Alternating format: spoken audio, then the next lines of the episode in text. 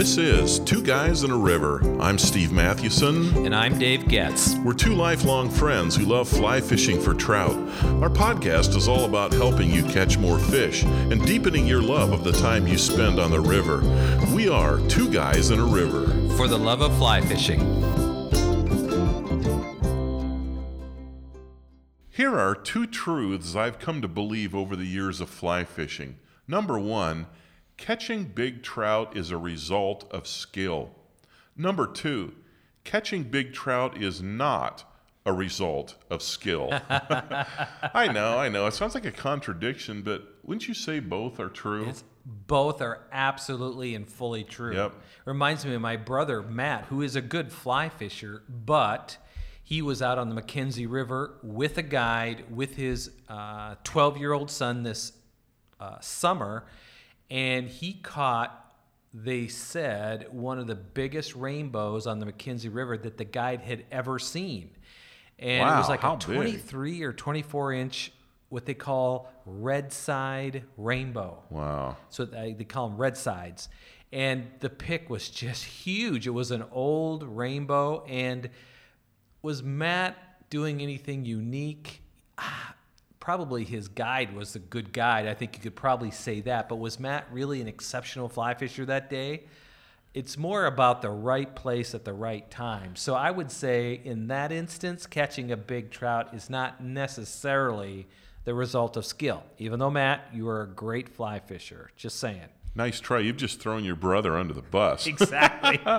no, he is. He's a great guy, good fly fisher. But why does catching big fish takes skill. Well, let's just talk about big browns for a second. Yeah. So, um, you know, if you're fishing on the East Coast and you're fishing in some of those Pennsylvania streams that get hit a lot with fly fishers, there's also a 24 uh, 7 hatch on, you know, midge hatch that's going on. The big browns don't get caught until late evening or early morning.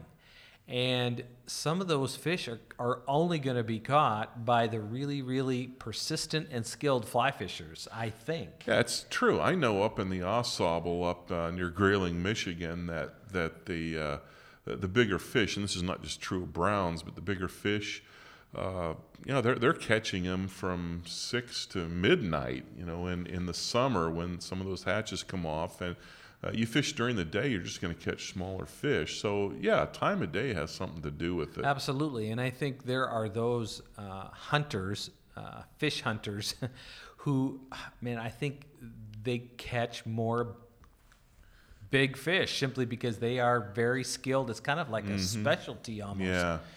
Yeah, I think another thing though related to it in terms of skill is landing them yeah. is a challenge. I have found yep. it so challenging to land bigger fish. I remember a couple years ago we were fishing the Madison. I caught this really nice rainbow.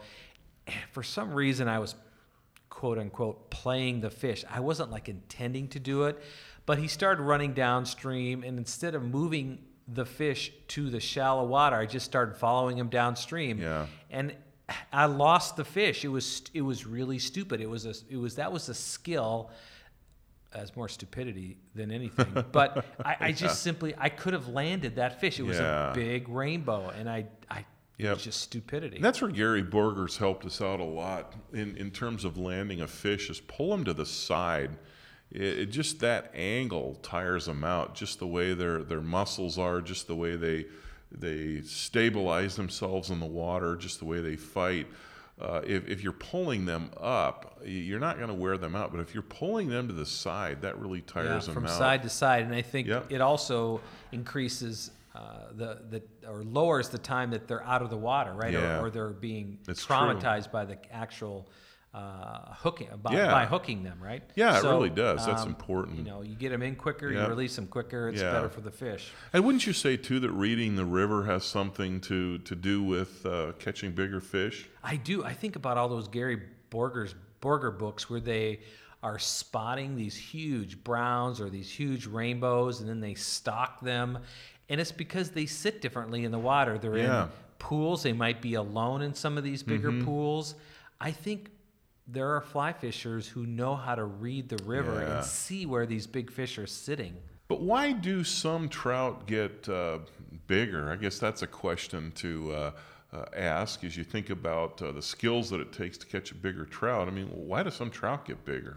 I think, not obviously, I think it's the geology of the river, the carbon, Sure. the nitrogen, the phosphorus in the soil. Oh yeah, that makes a difference. I mean, it reminds me of uh, uh, you know whitetail deer hunting. I, I've always been amazed at some of the huge bucks that come out of uh, uh, Western Illinois. I used to hunt over there when I was in high school, and my dad shot a a buck that almost made Boone and Crockett. In fact, it would have, except it had a couple of non-typical points and. And you know the the mineral content in the soil. I mean, it, it's kind of the same thing. You have that with uh, you know, with, with large trout, some rivers just tend to uh, produce larger trout. And then, you know, when you, you've got the shelter that goes with it, you know, it's one thing to eat plenty of food and to have that rich mineral content, but uh, shelter is huge. I, I suppose diet is too, isn't it, Dave? Some of those trout that get really big start eating uh, not just insects, but start eating other fish early on in their in their growth. Yeah. And they just get bigger and bigger and bigger. So some of these trout might Yeah. be eating smaller salmon. They might be eating, um, you know, well, obviously they might be eating mice, um, different types of even small mammals, Mm-hmm. Yeah, not rabbits. yeah. But I mean, it, it takes less effort to get more calories, right? And I think Mm-hmm. Yeah.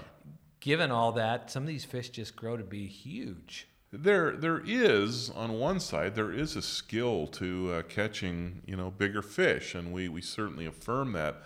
Uh, on the other side, there are times when skill is not involved, and I always remember what Gary Borger said about bigger trout. He said big trout are not smarter; uh, they're simply more wary, and and I think that's true of. Uh, of, of hunting, I've, I've seen that a lot over the years. You know, big whitetail buck or or, or even a big bull elk, they're, they're just more wary. I, I remember, you know, we used to hunt, uh, my dad and brother and I, we used to hunt uh, elk in the fall in Montana, bow hunt, and uh, we used to bugle them in, although we did a lot of cow calling. And, and I was always struck by how, you know, you could get the raghorns to come in uh, closer, and, and yet it was the bigger bulls that were, wasn't that they were smarter, they were just more uh, wary. And I've seen that with whitetails. I remember the, the huge buck my dad shot. He, he shot it right at, at the end of shooting light uh, because it, it just didn't show its face until uh, later. You know, other deer were out there milling around.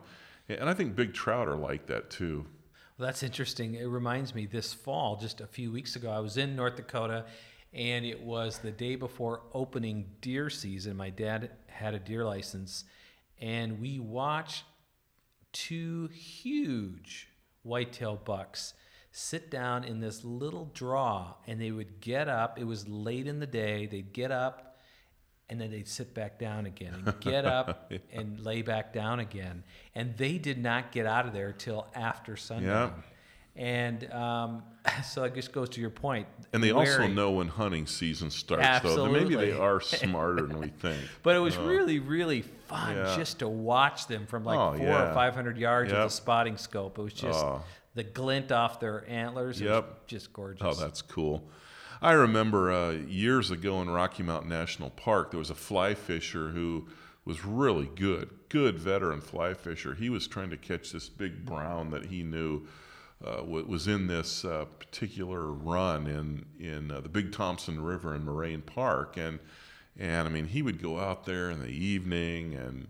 You know, this this went on for a few weeks. I think he had hooked it once. That's how he knew it was there. And and and then one day, uh, a young kid came uh, walking by holding this trout, and he had caught it on a Budweiser plug. You know, something that you'd use for bass fishing. And I, I think that's about the time it dawned on me. You know what? Skill is not always involved. Sometimes it's just being in the right place at the right time. And I don't know, maybe there is a skill in saying, you know what, this big ugly plug might just enrage that brown to attack. well, that reminds me about that piece that was in the Wall Street Journal recently about some guy who won some fly fishing contest, and there was controversy because the fly that it was that he caught the big fish on, or the most fish on, I can't remember, was not actually imitating anything. It was from a mop.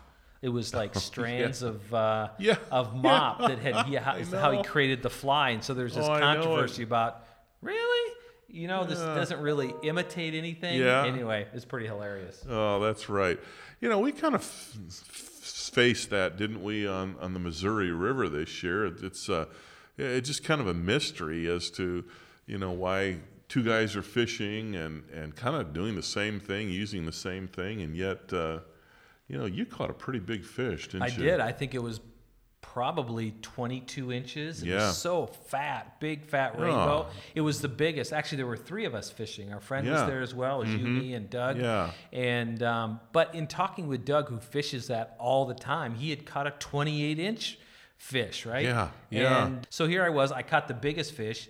But it wasn't the biggest fish that had been caught there, yet I didn't do anything differently than you or Doug did that day. Yeah. So am I a better fly fisher? I would sure like Absolutely to think not. I am. so it's kind of a joke, really. Yeah. And also, let's talk Yeah. about this for a second. Like, big is also relative, isn't it? Yeah, yeah. I mean, when you true. really think about it, Oh, I know I mean, it. if we would catch 14 and 15 inch fish in the driftless every Oh, so often, we would be yeah. so thrilled. Oh, I know. But I caught one like that in the Missouri that day, and it was like, yeah, Yeah. because I, you know, I was going Throw after those twenty quickly. plus, you know, those big old hogs that that were in there. So you're right. Uh, size is relative. You know, there there are some things that you can do though. We're we're not saying that that there's no skill involved, and uh, uh, you know, there's there's some things that you can't do. That that's just it. It's I've heard you say this before. It's it's one part luck and and one part smarts, and you just have to live with that. I think it's true. I do think once you get one on, it's really, really important that you learn to play that fish. Yeah, I don't know if you play it differently, but you definitely have to play it more smart. you do. Smartly, Right. more smart. Smartly. Yep. Smarter. I know, I know what you mean. Yeah, okay, thank I you. know what you mean. yep. Well, hey, it's time now for great stuff from our listeners. And here's a comment from Duane. He's a fly fisher in Oregon. I know him personally. He's caught a lot of big fish, and he's been a longtime mentor and a friend. And uh, he writes about a satisfying day on the Gardner River. That's a river that Dave and I uh, recently fished. And he said, uh, One June day about 25 years ago, I fished the Gardner. I parked at the pullout, began fishing right at the road. I began casting as I walked. The big stone flies were out, and my Clark stone patterns were working well, as they do on Oregon's Deschutes River. Virtually every cast elicited either a vicious strike or a fish on. Biggest I landed was one 15 inch cut. Many smaller cuts and rainbows in the hours I fished. Wow. I know exactly where he's fishing. Yeah, and, and doesn't that Or was fishing. Yeah, and doesn't that prove the point too? Uh, he, he landed a 15 inch fish, and in that stretch of river, unless you're fishing in the fall when the the browns are running and you get rainbows and cuts that trail after them, you get some big fish. I mean, a, a 15 inch fish in the Gardner in the summer is a Is a big is fish. It's a monster. It is. And Yep. because that's as big as those resident fish get. So I guess the whole point of this is when you go out and you're you're fishing, yeah, there there is a skill to catching big fish, but on the other hand, there's a lot of variables that are out of your control. So uh, don't be frustrated if somebody else uh, catches a bigger one and, and you say, well, they're not the fly fisher I am. You know what? That's fly fishing life, isn't Yeah, it? it sure is. That's the lifestyle. Just is. And and uh, yeah, sometimes there's some guys that just seem to have a knack for it. You know, even though they're doing things wrong. We've talked about that before. We've we've each got a friend like that. Yep. That you say, how in the world do they even catch fish, let alone outfish me? But they do. Yeah, always outfishes us. I remember this friend that we have in mind. Yeah. always out fishing us, and, and yet I think you are a hack. Yeah. And yet there it is. I know, So I the data is uh, clear. So That's right. Well, we hope you catch some big fish uh, the next time you're out. All right, that will do it for today. We'd love to have you tell us about some big fish that you've caught. Maybe you do have some insights that you think help you uh, catch and land uh, bigger fish. We'd love to hear about it. Go to twoguysonariver.com and comment on this podcast link. Uh, what secrets have you discovered uh, for catching larger trout, or uh, what coping mechanisms have you discovered when uh, your your buddy who doesn't know a thing about fishing seems to catch the bigger one? Well, you know, are we overthinking this or underthinking this? I don't Yeah, know. I But know. Um, anything, any, any insights you have, I'd love to That's hear. it, That's right. Love to hear it. So you can find Two Guys in a River on Facebook, Instagram, and Twitter. We would love for you to visit our podcast in iTunes and rate it. Give us a review. That really helps. Also, you can download a podcast app on your phone and receive our weekly podcast. If you want access to every episode we've ever published, visit our website and click on every episode on the navigation bar. Also, you can click on the navigation that has every article that we've ever published over the last couple years. I think we have 60 70 80 i'm not even sure there's so many articles in there right now so we'd love for you to to hit those articles and and read up on some of these practical ways to improve your fly fishing Good stuff there. There Yep. really is. Well, thanks again for listening. I'm Steve Mathewson. and i'm dave getz Until next time, we are two guys in a river. for the love of fly fishing